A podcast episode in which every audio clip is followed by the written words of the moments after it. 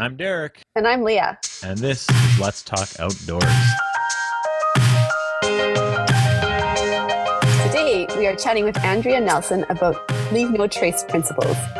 Andrea is a Leave No Trace master educator, a lifelong learner, a keen observer, and a multi talented individual. That's quite a list. We're excited to I mean, have you, Andrea. That's pretty generous.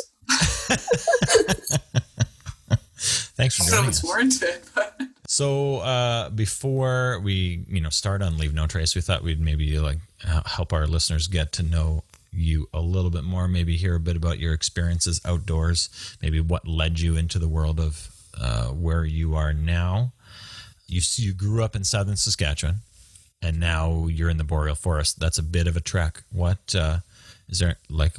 How did that? How did you get up there? Oh, that, I guess that's a long story, as most stories are. Um, when I finished my undergrad, um, I had done co ops throughout undergrad, and most of my placements were in sustainability policy um, research and writing. It's I have a, a, degree in history, and I wanted to spend more time outside. And so, in advance of that, um, I'd been on like green works job sites kind of things and i'd seen a lot of guiding jobs and so i thought maybe i would take take a year off and spend that outside i was already doing kind of informal guiding uh, for family and friends for a few years by that point. and so in pursuit of that um, i sought some certifications because i didn't really have any um, I'm, I'm self-taught originally though i've had a lot of professional development since then. Mm-hmm. Um, and so that's how I met Sask Outdoors, actually. And it was through a Leave No Trace Master Educator course. And so that was the first, um, the first time that I had really spent uh, up north as an adult um, on the Churchill. And the first time I had ever been on a guided um, on a guided trip or on a on a wilderness course of any kind. Um, it was that it was that course, um, and that was with Vanessa Curry Foster of Clearwater Canoeing. And uh, and at the end of the the end of the trip, she asked, "Oh, have you ever considered guiding?" and I thought, hmm, maybe, maybe. Um, and then that fall, uh, so I was still in school at the time. Um, I took a, a wilderness first aid course and she was there recertifying hers. And she said, "Well, now that you have first aid, not two was through Sask Outdoors, she's like, no, now I'm actually serious." um, and so that's what uh, that's what brought me to Central Saskatchewan, um, and that was on the west side in Meadow Lake Provincial Park, mostly, and mm-hmm. most of them there. Yeah. And uh, yeah, that's that's how I started my my outdoor life. Um, and I haven't really turned back. Uh, what was supposed to be a year was approaching a decade now. So yeah. Awesome. Is there anything you missed from the South? You know, I think that's kind of it's kind of funny. I I love the South, and so when I drive south, you know, to visit family or friends, it feels like I'm coming home. And then when I'm returning north, I feel like I'm coming home. Like I just, I just love them both, and I love the transition, and I, uh-huh. I'm so intrigued by that, and like transitions on landscape in general are really interesting places. Mm-hmm. Um, there's a lot of life on the edge, and and I like that. Um, the Saskatoons, I would say, though, are are something I really miss. Here, the Saskatoon bushes are scrappy. You know, you get three berries on them. Just, we have we have a lot of other berries here, but the Saskatoon bushes of the south at this time of year. I, yeah. Can you tell us where you are now and what keeps you busy? Yeah, so I'm in um, uh, north central Saskatchewan. It's really the center of the province. Um, I'm I live in Great Blue Heron Provincial Park um, and I work in uh, Prince Albert National Park. And um, I guess I'm, I'm still a wilderness guide throughout much of the year, um, like through the winter. Um, but mostly I work for Parks Canada now um, as an interpreter and in visitor experience.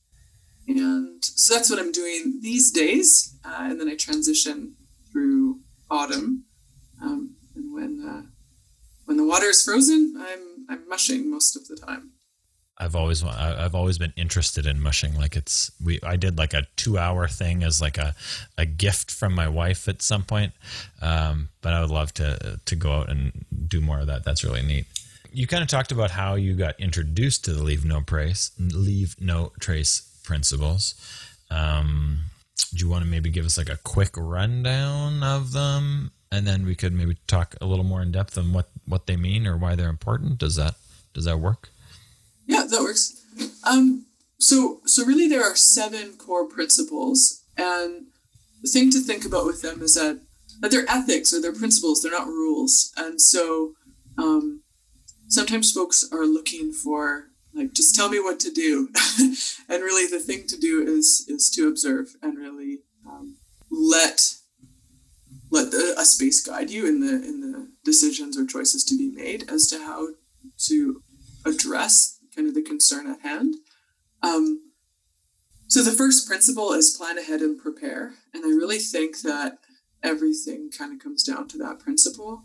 Um, if if we are to reduce our impact, uh, we can do that really in the planning stages, um, and that can be um, in terms of reducing our impact in maybe in the in choi- the choice of where we go um, or when we go mm-hmm. or how we go or um, what we do um, in addition to just like like and that can be for a day trip or that can be for an extended trip um, if if you take the time to plan and take the time to really think about impacts beyond just um, the outdoor space uh, that's that's really the, the time and place to do it and we can unpack that more as we sure, go. Sure. So the second one is travel and camp on durable surfaces, and that too has a, a seasonality to it. Um, this third one is dispose of waste properly, and that includes um, human waste as well as garbage. So we often think about that as pack it in, pack it out. Um, but there are there are different ways that we can approach um, approach our waste. Number four is leave what you find. And I kind of like to say, stop, leave what you find. Because um, often it's, it, we can kind of get caught up in, in an activity and really it requires a person to really stop and think about that activity before um, they continue. So leave what you find includes um, cultural artifacts um, or or found objects um, as educators, I think there are some lines that can be a little bit blurred in there um, in terms of where something like a like a natural um, artifact might be helpful in a, in a classroom setting. Um, but there are other ways to to capture that concept that doesn't require removal from its natural space. Mm-hmm. Um, you know, and that that can be in in story or it can be in song or that can be in photography or um, through drawing or something like that. There's a lot of ways to capture something mm-hmm. um, or or a feeling or you know an idea without removing it. Um, number five is minimize campfire impacts, and that that leads to a whole big question the whole stove versus campfire debate, uh, which we could have later like. um, but that, that would definitely, definitely plays to, um, to where you are. There's a, there's a huge spectrum as to approaches for that. Um, number six is respect wildlife. And number seven is be considerate of other visitors. And I, I see those last two as as really being kind of equal and, and pair well together. Which of those principles do you see people struggle with the most? Like either from interacting with people or what you have seen when you're in the backcountry? I think dispose of waste properly. I think because um, because there aren't plans in place, again, like the plan ahead and prepare, you know, people don't don't imagine that they're going to need to go to the washroom right away or something um, or they don't really think about um, was required to do that in a lower impact way. And so they tend to think about it a little bit too late. And and that's where you get a lot of um, improperly stored waste. And and I've actually seen a real uptake um, in these COVID times of masks and gloves in the backcountry huh. um, on trees through the park. And it's um, I, I think actually waste has gone up in really? in this last season. And I'm not sure if that's because of you know lack of access early on with um, people wanting to get out on the trails, and they're mostly the close close to town trails. Um, people wanting to go on the trails and, and bathrooms were closed, um, and so there wasn't a plan in place. And uh, because parks, you know, and I'm I'm speaking generally, not necessarily um, park that I live or work in, um, but parks in general, you know, were closed or didn't have staff, and so they were really unable to keep facilities open.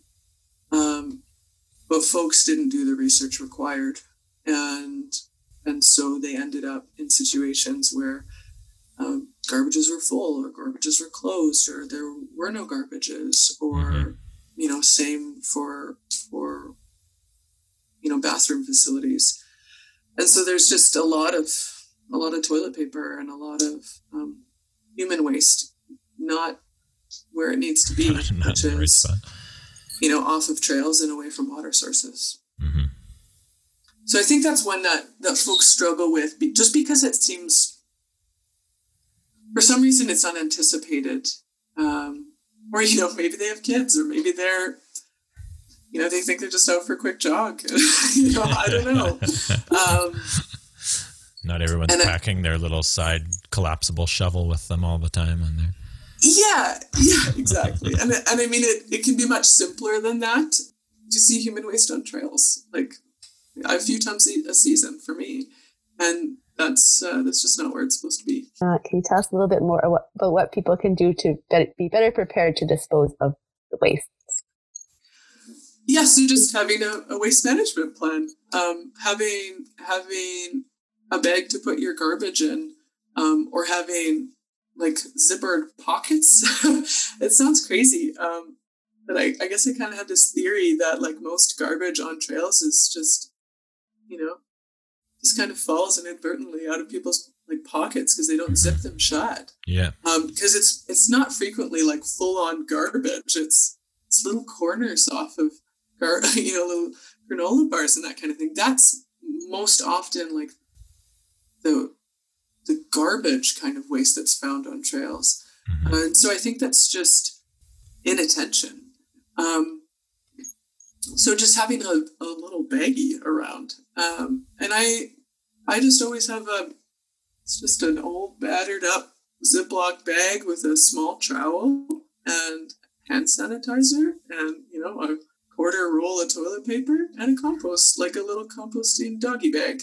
Mm-hmm. And they just live together is there a little ecosystem and they're there until I need them. Yeah. Um, and there are a couple, um, you know, old bread bags and stuff. If I find, if I come across, you know, someone else's waste that needs to be removed, mm-hmm. um, I have what I need to do that in a way that's safe to me. Mm-hmm. And, and that, that's just always living in, in my car and in my backpack.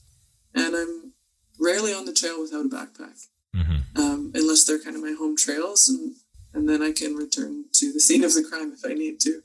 Um, yeah, so I, I, think just having that and and being aware that um, you really need to be away from water sources just because of of drainage uh, and that and that these are like economies of scale really right so one person um, it may not be the biggest issue but it's rarely the case that it's one person. You know, we share these spaces with a lot of other users, um, human uh, and uh, and you know all the wildlife around us um, and plants, and so we just might be poisoning others. You know, like I I have seen squirrels and bears get into really disposed of waste. And so um, it just ideally there's a little cat hole that's dug and it's you know six or eight inches down, and that's where you put your waste and you take out your toilet paper. Um, none of the burning in the in the back country like burning toilet paper. And it doesn't work. It's wet because you just used it. And uh, and starting you know little fires in bushes is rarely a good idea. So that's so a thing. i've never heard of that being a thing. That's a thing. That's a thing. That's a thing. People do that and it doesn't work. And so you just come across this like half burned gross piece of toilet paper.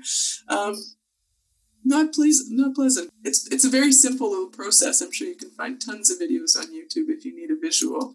Um, yeah. But but that too is is this you know cat holes aren't always the answer. You know ideally if there's an outhouse you're going to use it and you're going to Yeah. plan to use outhouses Yeah. um, because it really is about you know concentrating or dispersing impact and if you have the opportunity to concentrate that because the infrastructure is there um, it's been built at a, at a backcountry site use that absolutely use that and, and plan to use those Mhm. but I do think it is really important to discuss um, because it's often this it's this thing that you know instructors or teachers don't want to or, or guides or whomever. Don't want to talk about the feminine hygiene thing because everyone has to go to the bathroom but then they can just kind of discreetly like avoid that that Mhm. conversation Mhm. um, and the waste that surrounds most backcountry sites, like most backcountry sites without outhouses, Mhm. are tampon applicators, pads, and pad wrappers, Hmm. hands down. Hmm. And and that I I just see is really sad because I think those are people who are like they're as unsure how to do any of that, like deal with that waste as anyone else. Mhm. And it's like this embarrassing conversation that they don't Mhm. want to have and they don't want to bring up because then it kind of draws attention to where they're at and what they're dealing with. Mhm. And and so it really is the onus of like the organizer is to have a plan for that. And that's like that's really, really important. And and I didn't I suppose in my my description of my little like bathroom bag all the time, Mhm. um, that is not the bathroom bag that I take when I'm guiding. Um, when I'm guiding, I use a dry bag and it's much bigger and it has um, it has like compost uh, like little compostable pet waste bags, but it also I more frequently have uh, brown paper bags and you can crush up some aspirin in there and that like re- reduces scent and then that can be discreetly burned if if that's an appropriate thing. Like if you are using fires and and you know that you can burn it completely um Hmm. then that can be done every couple of days or you can pack it out completely you know depending on trip length but it's really important to address the feminine hygiene issue because it's um, i just feel bad for the folks in the bushes not knowing what to do and and then you know dealing with that kind of thought afterward of having left that waste out there Mhm. that can't be comfortable for anyone so i think it is really important to address Let's spin back maybe a little bit to plan ahead and prepare and just kind of Yeah. go through some of those other ones maybe. Um, I know like me personally, I'm always like a, I get made fun of all the time. My like, um, like students call me like Samwise Gamgee because I always have like just this massive pack and like stuff hanging on. Like I always feel like I need to have everything for anything. Um, but I feel like that's probably not what plan ahead and prepare is. I feel like trying to prepare for everything is not really what the leave no trace is about. no i think i think you're right on that you're wise samwise gamgee Yeah. Uh, no, I think I think the first thing to consider is really um, using our toolbox, like our, our minds. And so the more the more aware we are of what we can use um, or or how we can use things um, in in different ways, um, really the planning process is in is in learning skills, and the more skills that you have in an outdoor context, really, the less you can bring. Um, I think it's imprudent to you know go super ultra light if you don't have the skills to go along with that. Mm-hmm. Um, but I do also think that in that plan ahead and prepare is a is a way that we can also kind of decouple um, outdoor spheres with like consumptive spheres. You know, we if we if we plan ahead, then we can reduce waste ahead of time, so we don't have to pack it out. Mm-hmm. If if we plan ahead properly, we can um, carpool to a place so that we're not, you know, all taking our own vehicle or something like that. You know, so there's ways to reduce impact before we even arrive at, mm-hmm. the, at a wilderness or natural area, and that can be that can be really in any part of our life, right? Mm-hmm. I, I think leave no trace um, does not have to be like relegated to the parks and only parks yeah. or like crown land or something. Um, it's nearby nature as well, and it's in our own lives. It's it's just like a lower impact lifestyle. It's really the the more you can kind of think about things ahead of time, the more you can kind of reduce the impact, mm-hmm. uh, and the more thorough you're planning. Um, not in terms of not in terms of like planning each and every moment or minute or anything like that. That's not where I'm going. But you know, maybe I could borrow this from this person, or maybe I could share this kind of thing with that person. Then we don't necessarily all have to acquire all of the stuff all of the time. At the same time, that also means that if we do have what we need, say on a day trip, in order to be ready to, you know, be safe if we did have to spend the night out, um, that also means that you know maybe the person that's at home with the trip plan or who knows where we are and they're like yeah you, you know i think they're okay. We don't have to you know pull out of the stops to do this you know do this headlong research or search and rescue operation which really is uses a lot of resources. Mm-hmm. um, and that that too creates a higher impact. And so i think it's that's kind of the balance of it. Yeah, I mean there are a lot of elements to it, but but knowing where you're going um, and what are the regulations in place, or knowing that there's a fire ban in effect, or knowing that the weather is going to be poor and um, you're going to need to bring a lot warmer clothes, otherwise you're going to be burning like huge amounts of wood to keep warm. You know, if you can if you can you know mitigate some of that ahead of time, then you can, in a way, through your planning, reduce some of the resource use on a trip. There's a there's like Moore's uh I, I never know how to say his name like Kohansky Kohansky? Yeah, he, he yeah. had a he had a thing kind of like that that reminded me of that a little bit. I think he said something along I'm paraphrasing but it was like the more you know the less stuff you need. And I think yeah, yeah that yeah. basically is like goes in with what you're saying there. Yeah and I think that's that's totally true. You touched briefly on trip plans and I feel like that's something that's been coming up in my world lately as something that is often overlooked by people. Can you tell us a little bit more about trip plans, like providing trip plans to other people, what that should look like or could look like? Yeah, so there there are a lot of um, trip planning documents available online.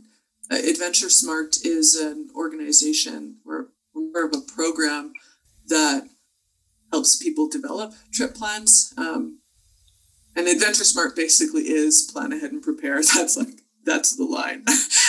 um, and uh, and so that would be a resource that I would direct you to.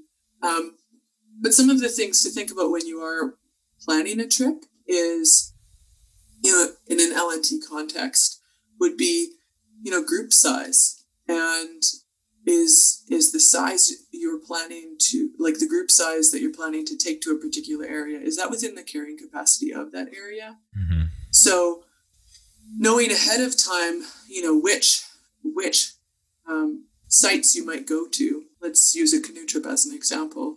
So knowing which sites you might travel to um, knowing ahead of time how many tents that those sites can fit Mm-hmm. Um, and what size of tents? you know, not the super mega like apartment uh, tent, yeah. you know, super tents. Um, yeah. Those are just not not really appropriate for a lot of places. Um, And so part of your trip plan would include how many people, who those people are, perhaps the medical information on them if you were to give this to someone else, um, pertinent information on them. So like a, like health card numbers is really handy if you have to transfer that information to someone else, like in an emergency.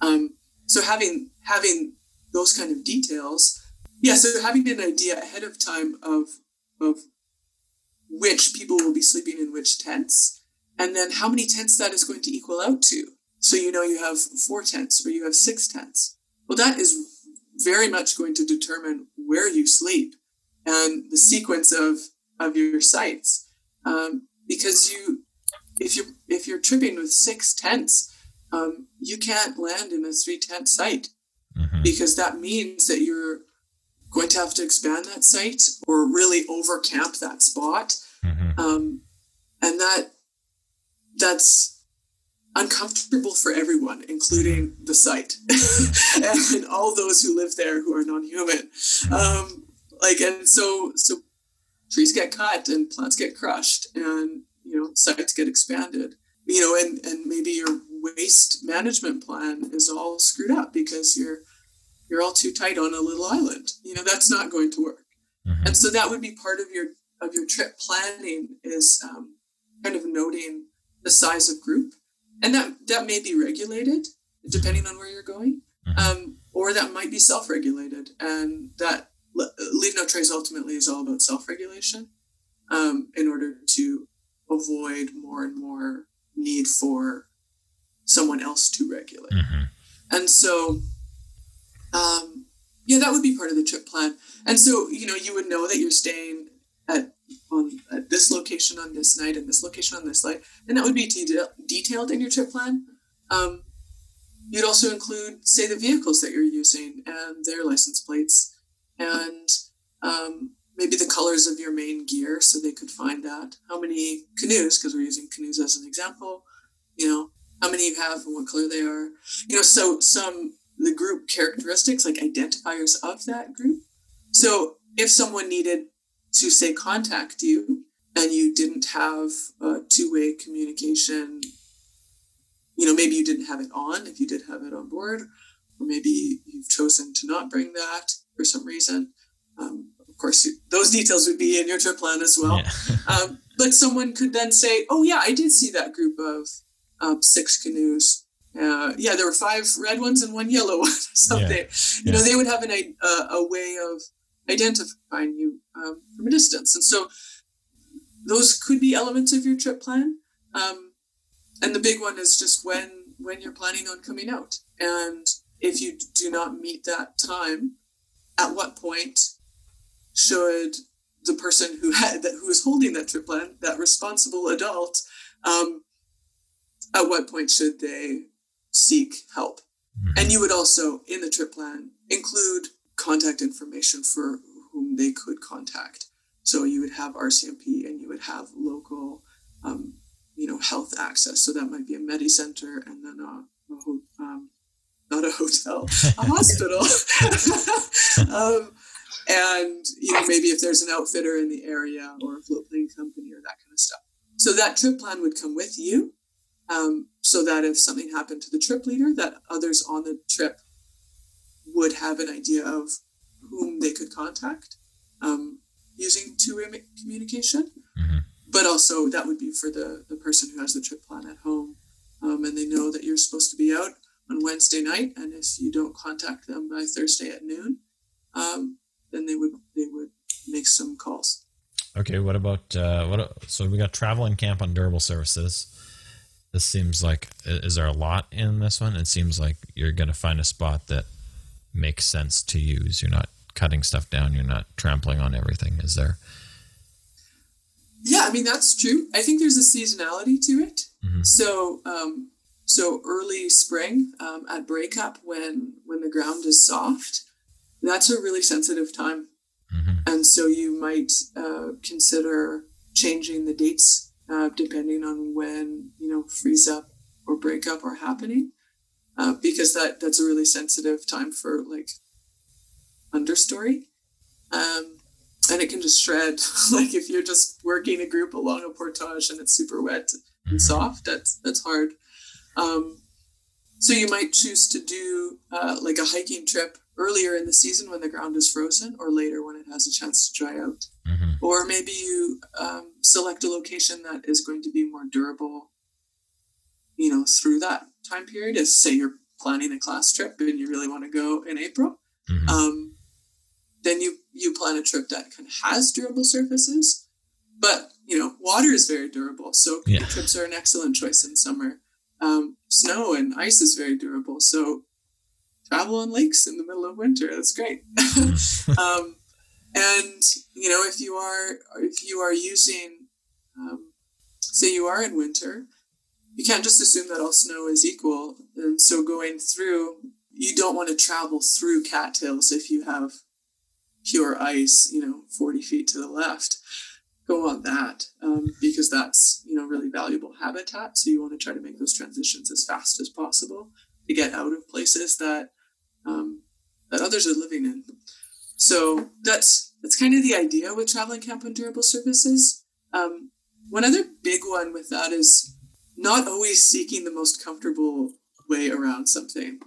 So the big one, um, uh, it's been really wet here this spring, uh, or it was really wet here this spring and early summer, Mhm. and folks don't want to walk through water on trails, and so they go wider and wider and wider, and the trails blow out, and so you end up having these really huge um, muddy areas instead of just wearing boots, maybe putting on gaiters or just just you know getting their boots wet. That's Sucking kind of up. fun if you Yeah. just if you just kind of if you just go for it and do it. It's it's actually not bad at all. Yeah. Um, but you do choosing to just get muddy um, Yeah. and stay on the trail is a much better solution in the long term uh, because otherwise then you know say a park system or whomever is maintaining that trail then they have to amp up their infrastructure Mhm. to correspond To deal with it. blowout. Yeah. so then they might have to put in like they might have to harden it they might have to bring in rock Right. maybe they're going to have to put in a little bridge maybe they're going to have to so the impact gets bigger and bigger Yeah. and bigger um, so just get your boots wet So should we get into this campfire debate here then maybe? Like what's Sure. what's what's the best thing if you're if you're minimizing your campfire impacts? Do you do a firebox? Do you like fight with a WhisperLite for you know as long as it takes? Do you like cart along the big uh, propane tank? Like how do you how do you do it? you could do any of those and they would all be right in some contexts i think um, so so the hard the hard line for some leave no tracers is is WhisperLites or bust um, it's it's all about bringing in camp stoves Yeah. um, but I, I really think that that depends on where you are. You know, if you're in an alpine environment or you're in grasslands or you're in a place where there isn't a lot of wood or removal of wood would cause significant impact, maybe you're in a deforested area or a place that's been, you know, over harvested for wood, then by all means you should be using uh, a stove, a camp stove. Now, if you are if you are light using a fire, um, then you should be using a fire in a way that reduces the amount of wood. So you're not like having a bonfire every night Mhm. um, for hours, burning logs the size of your thigh. You know, and so that's where something like a firebox comes in, where it um, it kind of concentrates the heat that you're using in more of a in more of a cooking context, and so it's a little bit more efficient than just an open fire. You know that that would be a good compromise. Um, and then there are some areas where, you know, maybe for some reason a, a, a firebox or some sort of like fire stove, you know, doesn't make sense for you, or you know, you might not have that gear, or you know, you you don't have the gear for that kind of group or something like that, or maybe it's a fire ban. Um, you know, maybe that's why you would um, you would use a stove instead. Um, but I do think that has to do with where is the impact happening, and so you know, for someone to um, use like I've okay, I do not use a camp stove when I'm in a remote boreal area that has a surplus of firewood. And I know that ahead of time. Um, because I actually think that the refining process to create camp fuel is more intensive and creates a greater impact than me collecting dead and down wood in the site that I'm in. Mm-hmm. And so that really has to do with where you are and knowing what you're walking into and planning. And so there are there are spaces where that can get tricky though. Like if you are in a boreal area that had a great burn, like a really nice hot intense burn 10 years ago, good luck finding dead down wood. Like it's just thick wrist-sized jack pines that are very very green. And you will not be burning anything very quick. And so you know often it's a fusion and it's um, you know choosing that site by site. Um, and so i you know there's a, there's always a middle ground and i think that really depends on the size of your group and where you're going um, and what what the land kind of tells you to do. And just follow that. Is there more that you want to say about any of the other concepts? Or principles i should say? I think well respect wildlife and be considerate of other visitors. I think those i see them as very similar. I think that's just being a good neighbor to the communities around you. And so i, th- I think in some of leave no traces history is in the us in some really um, intensively used park systems and be considerate of other visitors has to do with really highly used areas and so part of part of that is maintaining a wilderness experience for everyone. Um, and so that's, you know, not playing loud music and not, you know, maintaining a campsite that looks like like you're having a yard sale and not having like all the stuff out all the time and um, realizing that people um, might be using a space or being in a space for different reasons and so just respecting their needs um, as well as your own.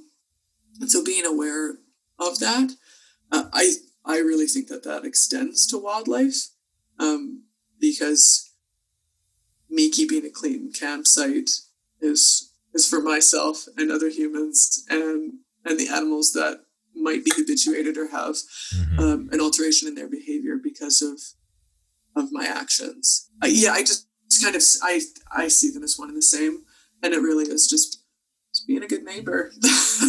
um, you know, I don't I don't run up and pick people up and like take them out of their place you know? So why would i do that to frogs? You know or why would i?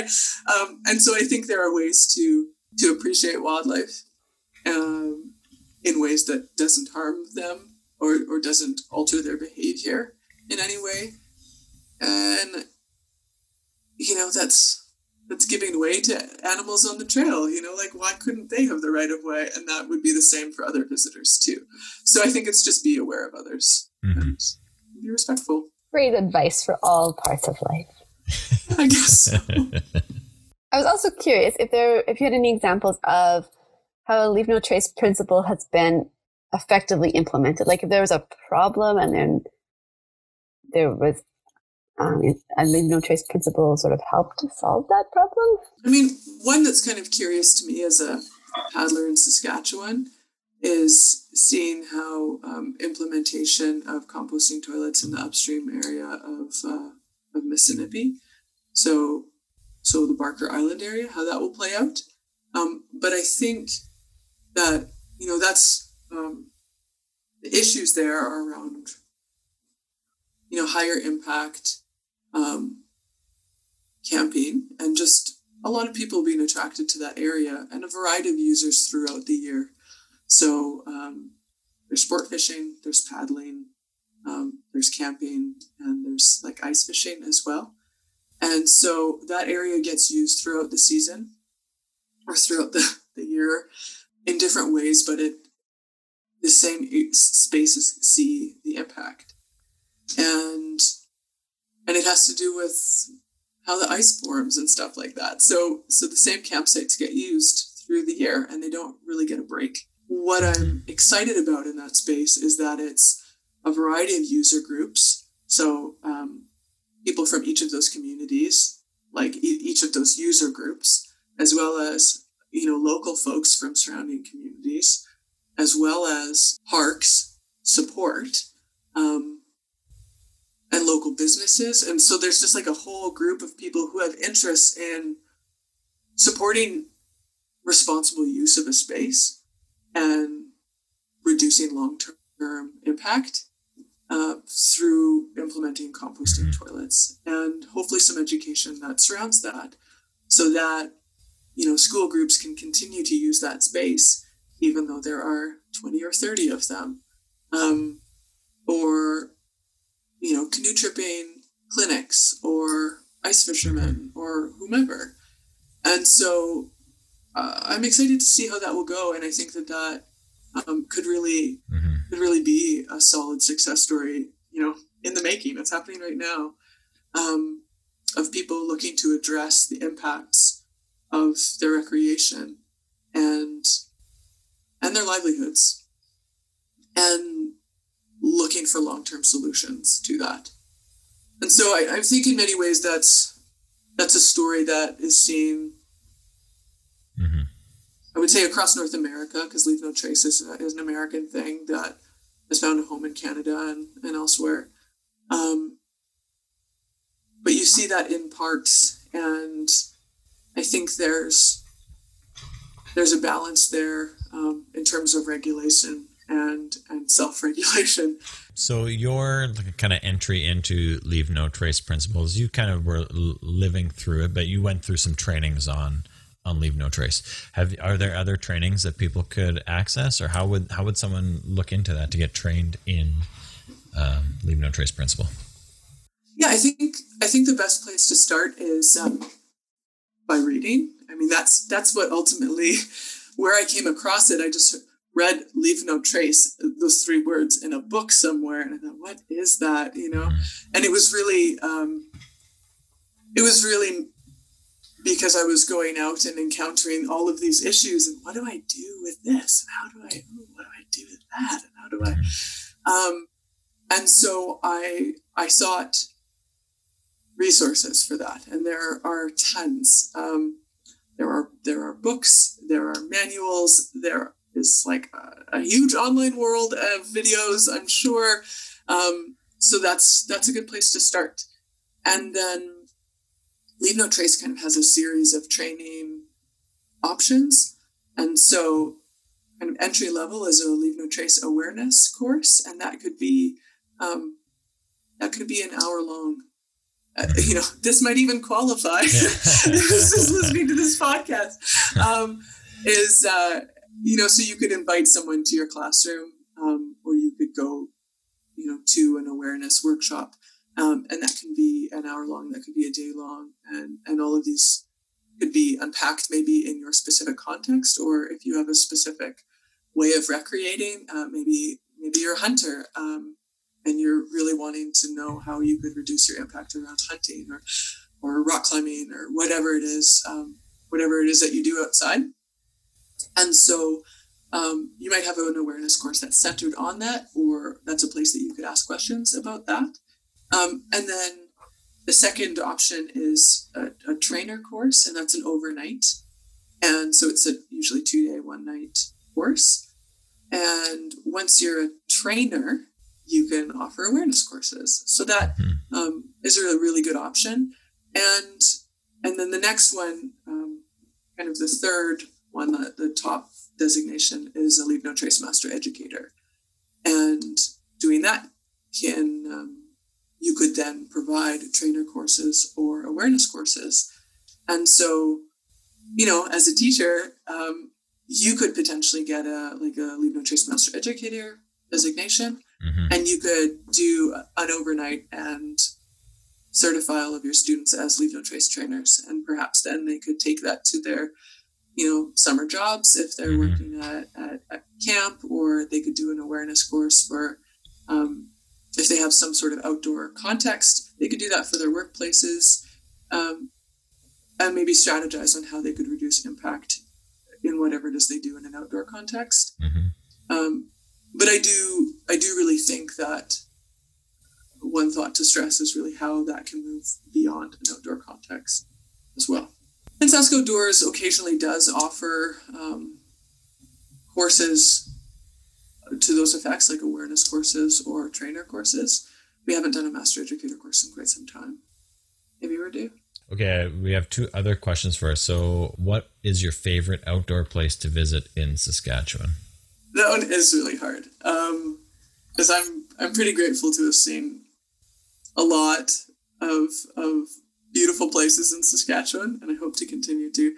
Um, but more and more, I think it's my backyard, and I just I just really love watching the season shift and watching the forest change and watching like storms blow in and and switch things up and how how things respond to it, and it's it's just a really cool place to witness uh, over time. So yeah, I think it's just our home trails. I just really like them. I was out there today and they smell really good. it's like a warm day in Jack Pine. Yeah. It just smells so good. That's a great answer. This question is probably not any easier than it is. If you could change one thing about the world, what would it be? I think I think I would really like us to all realize how interrelated we are. And that really goes to like all communities, you know, from the ground up. And I think if if we people, we darn people, could just realize how how much um, we need each other and how much we need um, the land and water to thrive, like for everything to thrive, then I think that would help us make better choices for each other so that we can coexist. So we've had a great conversation. Is there a place that people could connect with you or learn more about your work or anything like that if they're interested? Um, so I could be contacted through Sundogs. Uh, we are redoing our website right now. Um, so that's sundogs.sk.ca. And then uh, you could email me, and that's andrea.an at gmail.com. Awesome. Thank you, Andrew. All right, there's a lot of things to think about there. Leah, did you have any big takeaways from our conversation with Andrea? My biggest takeaway is when I look at the list of leave no trace concepts, I read them and I think, yep, those are simple and straightforward. And in learning more about them from Andrea, I realized the depth of all of those different seven principles and how much more there is to learn about them. Yeah, totally. Like you look at the list and like, yeah, okay, that's good. But then the going into a little more detail, like, okay, there's a lot more stuff. Also, a, pretty much everything seemed to link back to planning. Like it was like, you know, where you're going to camp, make sure it's, you know, good, but link that back to planning. What, how are you going to make your fire? Link that back to like figuring out, knowing where you're going ahead of time. So I thought that was, uh, uh, that was kind of Yeah. cool. I, I appreciated her comments about thinking about the season that you're going camping. I don't often think about that. I just look at my own schedule and selfishly try and pick when I'm available to go where I want to go. And um, it really made me think about planning more um, Yeah. and considering where I'm going and when the best time to go to those different places Yeah. might or might not be. Totally. Um, and I think one other thing that I, that I took from Andrea there was her, she talked a few times, uh, kind of just about observing, just about like just observing where you are and like listening to the land, which I think uh, is really uh, kind of an interesting concept that you can't get from like you know just look at the seven steps, but just being out there and, and looking around and thinking, okay, you know what this this place can't handle this right now, so we're going to do something different. So I thought that was kind of neat. I think that's where the in the trainings the having the training as part of a trip is so important because it gives you that real life experience that you just of being in a place and making those decisions based on the principles that you just can't get from a book or reading on the internet Mhm. or watching YouTube videos. Exactly. What was your biggest takeaway, Derek? Uh, one thing she talked about was uh, not always seeking the most comfortable, uh, and, and so that's that's interesting to me. You know, like we, I think as humans, we're often like right now programmed to try to make things as comfortable as possible. Uh, but maybe thinking about okay so what would be best for all of the users of this space which it would include you know animal life plant life us whatever and then think about okay what what's the best choice here considering you know everyone there. So i think um, i don't know that was an th- interesting thing to me. Yes. Very wise observation or comment. She's, she was very wise uh, andrea she's got a lot of wisdom there Are there any actions that you're going to take after learning more about Leave No Trace?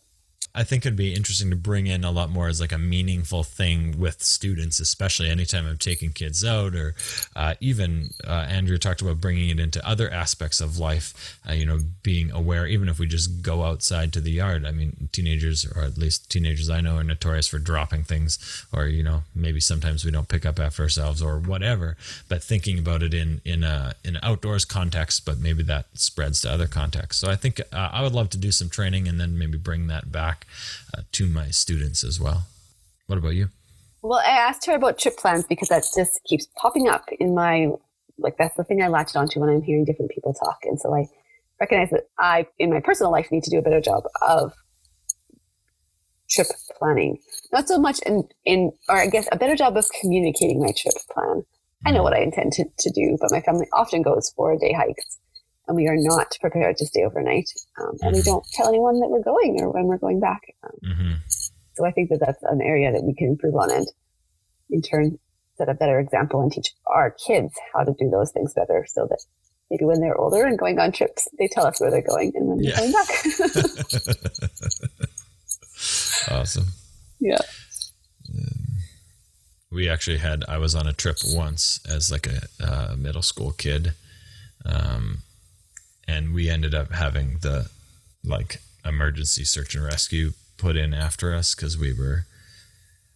Uh, I don't really know. They read our trip plan like it was a two pager. They only read the first page and they thought we were supposed to be back. and we we had an extra day and they sent out like boats and helicopters and all kinds of stuff and i was like 12 so i was barely all i knew was the helicopter went looking for us and i thought it was sweet but the the adults leading the trip uh had some hot water they were dealing with like people yelling at them from you know whatever parks canada with a bill for a helicopter search so Yes. it was, uh, it was interesting hmm Yeah. Um, awesome. Well, Leah, this has been a great conversation, uh, and hopefully listeners enjoyed it as well. Uh, if you enjoyed this episode, please, you know, give us a subscribe, give us a review on whatever you're listening on, whether that's Stitcher or Apple Podcasts or Google or Spotify or whatever you listen to podcasts on. And we'd love it if you'd send it off to a friend who might uh, like it and enjoy it as well. This podcast is produced in association with Sask Outdoors. Check us out online at saskoutdoors.org.